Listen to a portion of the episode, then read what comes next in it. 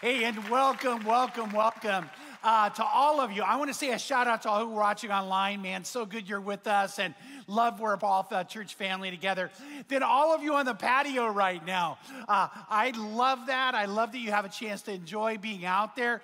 And if you guys didn't know this, people are starting to bring their dogs on the patio which I'm saying do it. Bring your dogs. Uh, you know what? We'll get them saved. We'll baptize them. Not really. no, but it's fun to see the dogs out there too. And so I just love that we get to be a church family. But there's three things I'm super excited about today. Three things that all kind of culminated in this moment. Uh, and this is one of them. One is this is the official opening of our building. Uh, so. We did uh, two weeks, of course, allow people in, but those are what we call more the soft launch. This is the, the official time. And I don't know if you've thought about it, it's been nearly a year that we've been going through what we're going through. And I feel like this is almost symbolic of something new coming our way. Uh, I was talking to a woman who actually is Hindu. She is dying for us to open the building.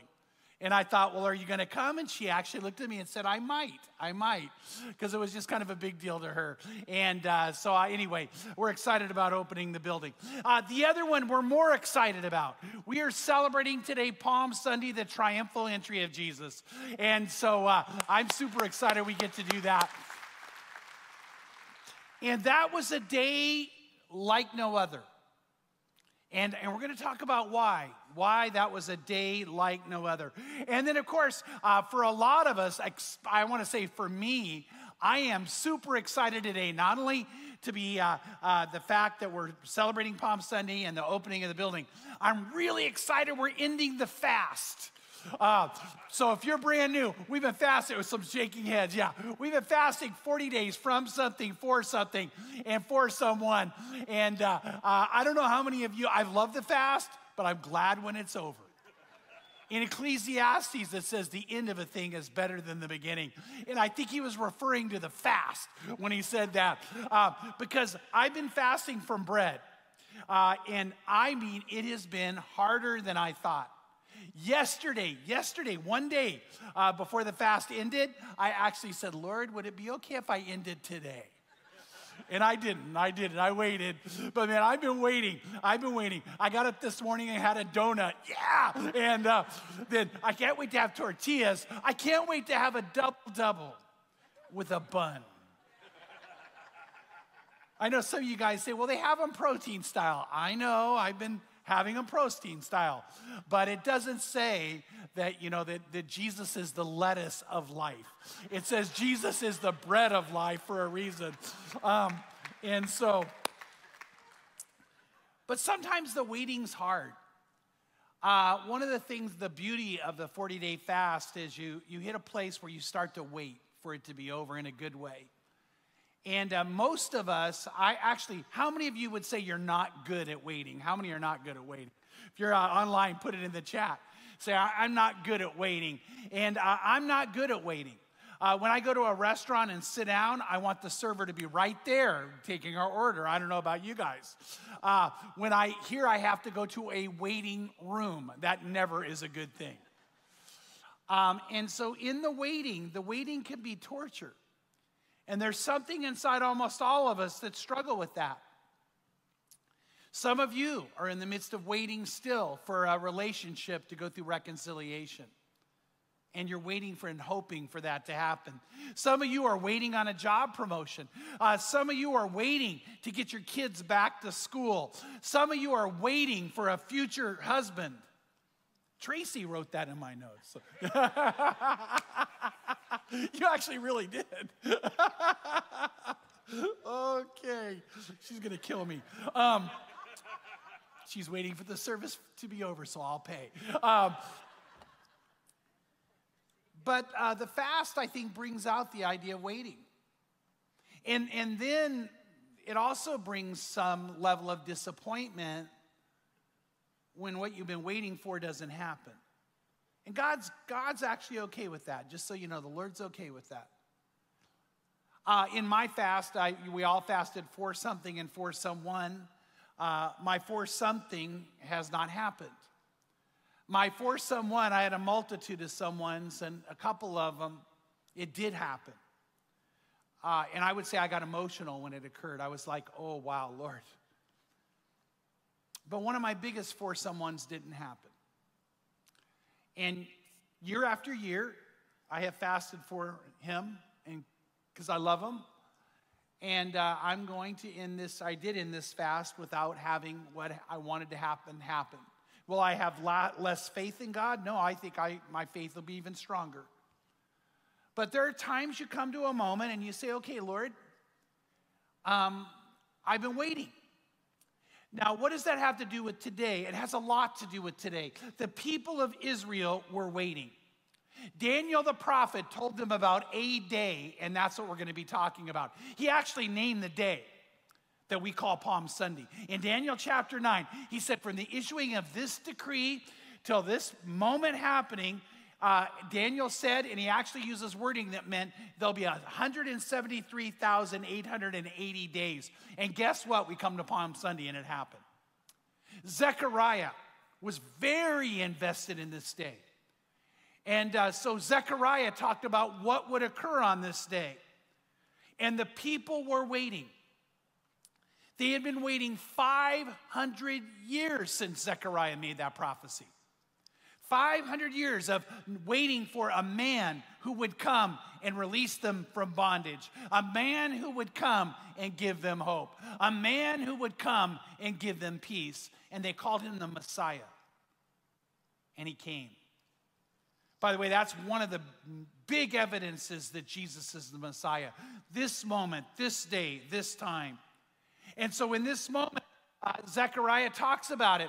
And he said, What are you to look for? What's going to happen on this day? And in Zechariah 9 9, it said, Rejoice greatly, O daughter of Zion. Shout aloud, O daughter of Jerusalem. Behold, your king is coming. Your king is coming to you. Righteous and having salvation is he humble and mounted on a donkey, on a colt, the foal of a donkey. So the day is picked, the way it would occur has been named and described, and Jesus would do exactly what he was supposed to do, exactly what was promised. And so, isn't it interesting how precise this is? He's going to come on a donkey. A donkey was a symbol of peace. Uh, when, a, when a king came or a general came and they had brought conquest, they never came in on a donkey. They'd ride in on a horse, right? Yeah. And that horse was a horse symbolizing victory. By the way, when Jesus Christ comes again, he's coming on a horse, he's coming victorious. And so, yeah, praise God for that. But you and I have a, a, choice we get to make. Do we want him as our Savior and Lord, or do we want him as our judge and conqueror? And so, right now, we're in the midst of being able to choose in the midst of our waiting moment. But Zechariah said 500 years before it happened, this is what would occur. And then on that day, it did. On that day, it did. And it started in a very interesting way. As they were approaching the Mount of Olives, Jesus told uh, two of his disciples, by the way, we don't know what two. I don't know why on this one the, the two aren't named. He said, I want you to go in that village and I want you to find a donkey, and next to the donkey is going to be the donkey's baby, the colt. The word colt there is description of a younger animal that's never been ridden on before. And I want you to take the baby and bring it to me, the young animal, and bring it to me. Uh, if someone asks you, why are you doing this? You just say the Lord has need of it. And so in Luke 19, we see the beginning of the fulfillment of what Zechariah had described. And it says, after he had said these things, he was going on ahead, going up to Jerusalem. And when he approached Bethphage and Bethany near the Mount of, which is called Olivet, the Mount of Olives, he sent two of his disciples, saying, Look at these words Go into the village ahead of you there, and as you enter, you will find a colt tied on which no one had ever sat. Untie it and bring it to me. By the way, Matthew said, He said, There'll be a donkey, and there'll be the colt, the foal of the donkey. Bring me the baby.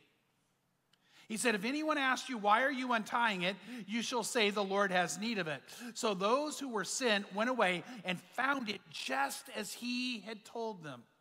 And as they were untying the colt, the owner said to them, Why are you untying that colt? They said, The Lord has need of it. And they brought it to Jesus and they threw their coats on the colt. And notice what it says next. Don't miss this words. They put Jesus on it. Now, if some of you are going, why are you making a big deal out of that? Let me kind of back up and have you think about it. Uh, most of you probably know that if you have a horse or a donkey that has a baby and you mess with the baby, that you'll pay a price. Does everybody know that? Like I, one time, uh, I, I, I, met a man named Chuck Lemon, and Chuck was a very, very, uh, uh, uh very well-respected veterinarian. And he brought me out on his rounds with him. And we came, and there was a horse that had just had a foal, and he warned me. He goes, "She was already mean. Right now, you need to know she'll kill you if you touch her baby." And Chuck, I need you to hold her baby. I'm like, wait, what? Go back to the kill part. No, seriously. He needed me to hold the baby. The owner was going to hold her. The minute she saw me touch the baby, she broke free from the owner and came at me. Now, I hope you know when horses are coming that way, she's got her mouth open to bite me. And I can promise you, I was very, very scared. I am freaking out. I am let go of the baby and I am running, but she's still hunting me down. Now, the, by the way, a donkey would do something similar. So when Jesus said, Go take that baby, they had to really trust in Jesus to do it. Now they're going to also take a baby, not only away from its mother, but its owner, at a time they would need it more than ever. It's Passover. This is the busy season. So, you know what? It would take incredible faith to go and, and just bring it.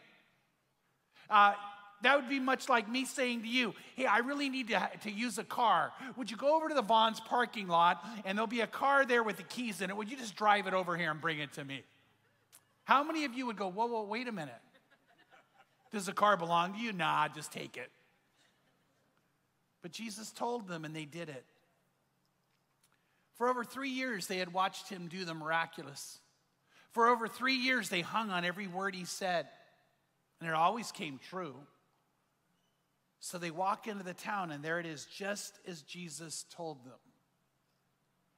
And they did exactly what he said. And then when Jesus sat on the colt, what happened? It immediately obeyed. By the way, does everybody know if you sit on a donkey or you sit on a horse that hasn't been broken, what happens? Yeah, they'll bolt, they'll, they'll, they'll throw you. Jesus just hops right on. And, and the animal obeys, the animal welcomes him. Why? Well, because he's Jesus, he's Lord, Lord of all creation. But there's another reason why. What is the other big why? It's the day.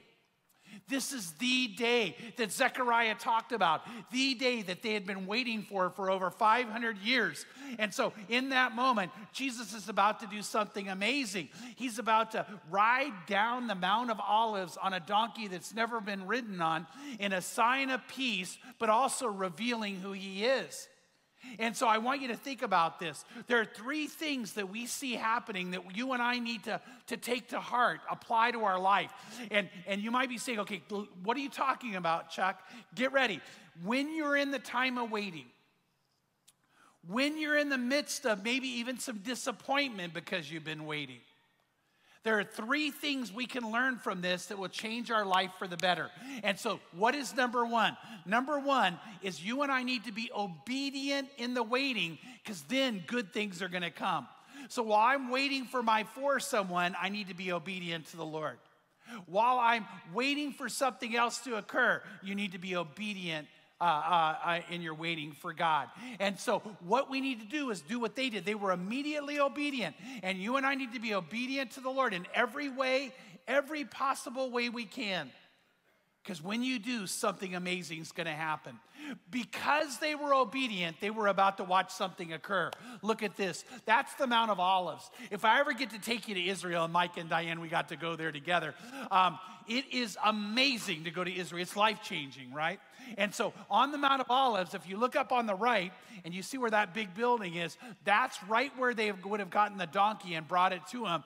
And he would begin to do a descent on the Mount of Olives, just like, please don't miss it, exactly like Zechariah described 500 years before.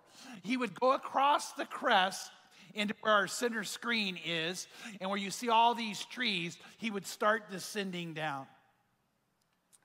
And right in the very top of that center screen, he would stop for a moment. And he would cry. He'd be brought to tears, moved with such emotion that he had to stop before he finished the descent.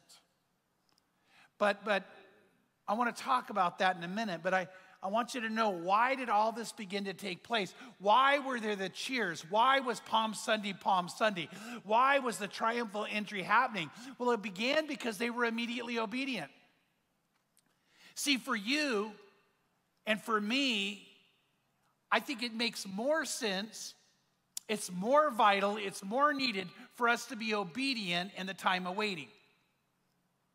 To be obedient when you're wanting something to occur and it hasn't yet. Uh, one of the things I fasted for during the fast was uh, Tracy's future husband. Um, and, and I did really, right? And one of the things I trust is Tracy is willing to wait for the right man to come and, and to live her life faithfully to God. And I believe that's part of why, a big part of why, God is going to answer my prayer and they'll become this big man, strong man, a doctor earning good money. I'm kidding, I don't know. but when he looks at her, he's going to go, Wow, you're exactly what I was waiting for the purity, the devotion, yeah, all those things, yeah. So you and I need to be faithful in the waiting. Does that make sense? Uh, if you're waiting to have a child and for God to bless you, then, then you need to be faithful and handle your money correctly for when the child comes. Doesn't that make sense? Uh, when you're waiting for that reconciliation and, and that person is more your enemy, and they, they sometimes act out, then you need to love your enemy and be waiting faithfully. By the way, the enemy could be a spouse that you're waiting for God to do a great work in their life, but you need to be obedient and faithful in that moment. Uh, it could be a coworker that's giving you problems and you need to still walk in faithfulness. It could be you're not sure what decision you ultimately need to make, but you need to make all the right decisions till you get there. So you need to be faithful in the waiting. So here's my question for me, and here's my question for you. What God wants you to do right now so you can be faithful? Jesus actually told the apostles after he died and rose again, he said, I want you to go in Jerusalem and wait until you're endowed with power on high.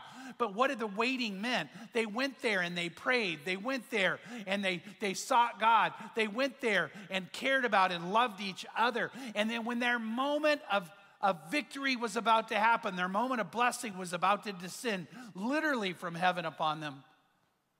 They were faithful.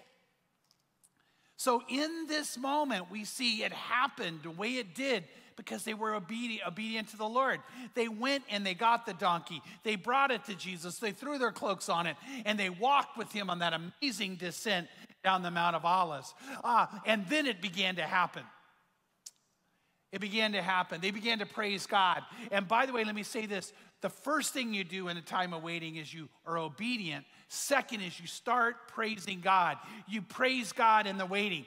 And so while they had been waiting for him for 500 years, now they're in the midst of praise. And in John chapter 12, 13, it says, So they took branches of palm trees and went out to meet him and crying out, Hosanna! Blessed is he who comes in the name of the Lord, even the King of Israel. The word Hosanna literally means save us, or it might even mean King save us. But, but the idea is they're calling him their king. They're praising him in this moment. And, and that's when God's about to reveal something great. They had been waiting again 500 years. And in the midst of the praise, the answer starts to come. So when you and I are waiting for something, be obedient. And number two, praise God. Praise God in the waiting. Now, it's so interesting to me. Oh, we're switching mics again. Thank you, Shayna. Let Shayna know we appreciate her. By the way, our tech team is so good. They really are. And the only time you notice them is when things don't go right. Uh, so, you know what? I want to say praise God for you guys who uh, work so hard too. But we praise God in the midst of the waiting, is what I want to get to. So they're praising the Lord and praising the Lord. And the Pharisees begin to freak out. Why? Because what are they doing? They're say calling Jesus their king, which now means Caesar's not. And the Romans aren't going to like that. Remember, they're under Roman occupation. And so the Pharisees not only are jealous of Jesus, they also know the ramifications of this moment. And so they say, Tell them to stop, tell them to stop. And what did Jesus say? Does everybody remember? If you don't, it's awesome. He says, If they don't praise me, the stones will cry out. If they don't praise me, the stones will cry out. Uh, so, in this moment, what is he talking about? Well, when you look at that picture of the Mount of Olives, what you begin to see is you're looking down. This is Jesus's uh, view. Well, actually, that's the view he would have saw looking up. But looking down, Jesus would have saw thousands of these. What are those? Those are ossuaries. Those are where you put the bones of, of your loved ones who depart. It was the way they do burial. This is one of the oldest cemeteries in all the world, and about half of it would have been occupied with those ossuaries at the time of Jesus. And Jesus said these words If they don't praise me, I'm telling you, the very stones will cry out. What stones was he talking about? I want you to see right here. See, on every single one of those, what do you notice? Stones. Because in Jewish culture, and by the way, in other cultures too, in Jewish culture, you don't leave flowers. The flowers will drive up and wither and blow away. You leave stones, which are called the stones of remembrance. It's a very personal, very touching thing to say, I'm never going to forget this person who is a part of my family or a part of my life. And they place the stones there. But they're not placed there just to remember. What else are they placed there for? You, are, you probably already know. Ready? They're placed there with the belief that one day that loved one will rise again in the resurrection. So Jesus is saying, as I'm coming in on this day, the day that Daniel prophesied, that Zechariah longed for, look at this. They are calling out that, that the stones are ready to praise me because I'm going to bring forgiveness and hope and, and then eventually a pathway to heaven. 500 years this has been pro- waiting for. 500 years he's promised this. And now this moment's coming. And he said the very rocks, the very rocks that have been prayed over and, and laid here are ready to cry out. And so what do we do? Well, we learn that we need to be people who understand the power of, of being obedient, number one, and praising God in the moment, number two. And then what's number three? We need to be prepared in the waiting. We need to be prepared in the waiting. So, in this time where we're waiting for Jesus Christ to return the second time, you and I need to be obedient, we need to praise him, and we need to be prepared. Now, who was who was really getting ready for this moment is the man I keep mentioning, Zechariah. Because when you go to the Mount of Olives, actually, you can actually go, and we got to go to it, to the tomb of the prophets. It's about midway down the descent, Jesus would have ridden right next to that very tomb the tomb of Zechariah, the tomb of Malachi, and the tomb of Haggai. Zechariah's is the biggest. You go way deep down into the ground. By the way, if you ever get to go, it is like, would you guys agree? It's awesome. Like, you get chills. You're going down into these tombs underneath the ground in a dark, dark cave. The only light you're allowed to have are candles and you walk in and you begin to see you begin to see the different places that they began to honor these prophets. Zechariah's is the biggest. And Zechariah wanted to be buried there because God had told him the Messiah would come riding on a donkey. And so he's in the very path.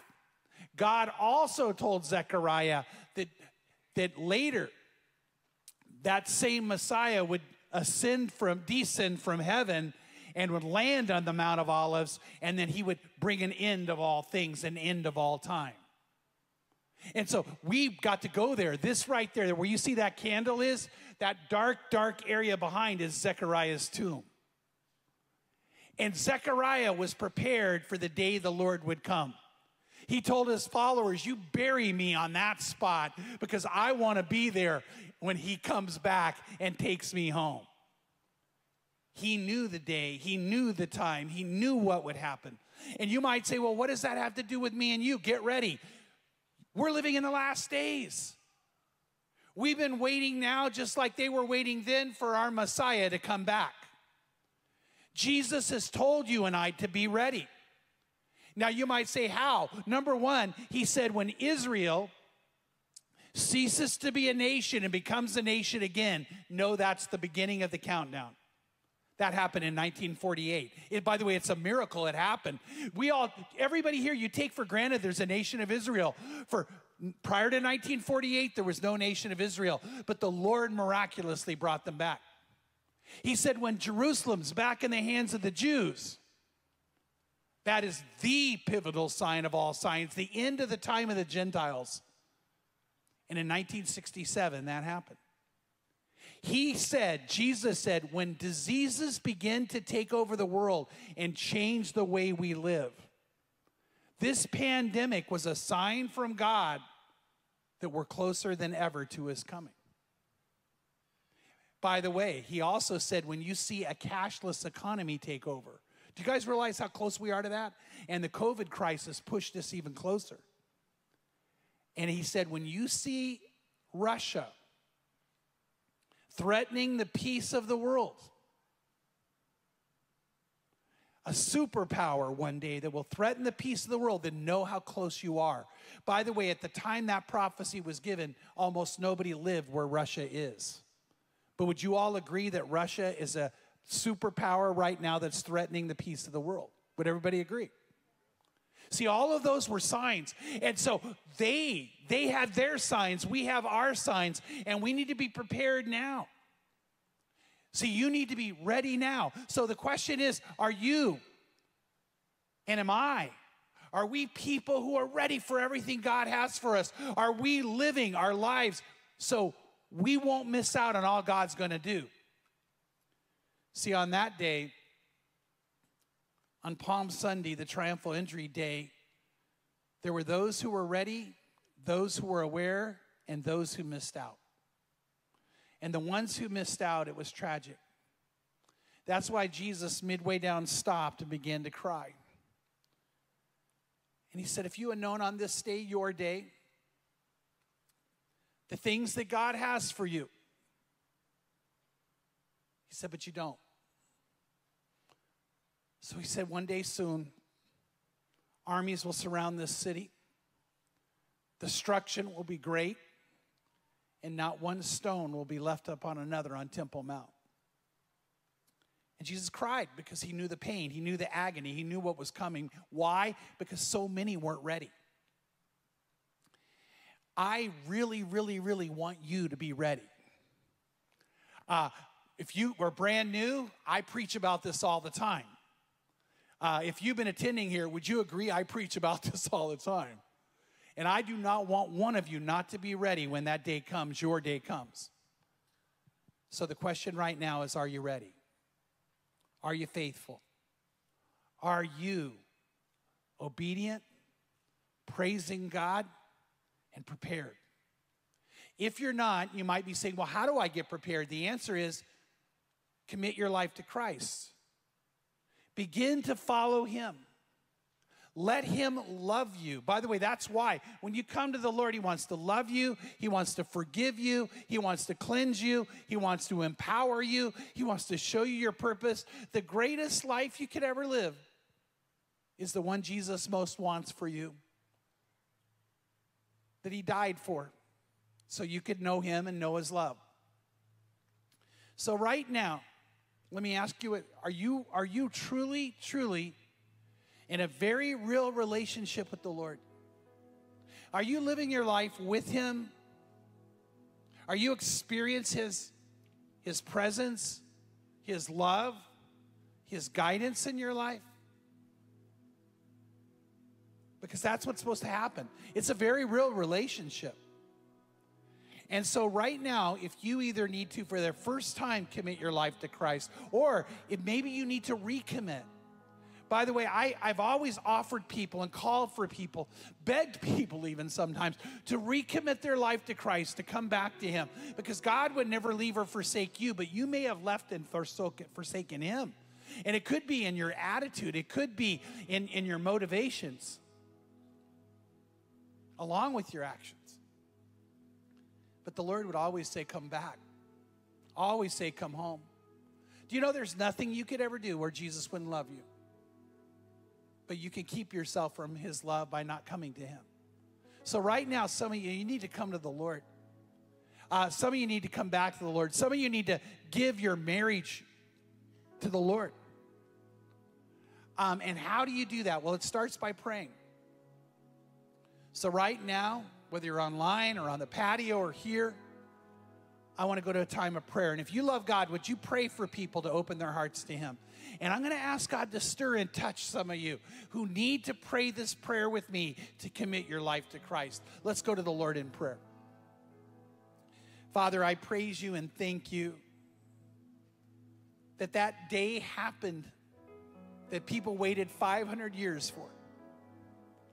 And because of that day and because of what would follow when you would go to the cross and die for our sins,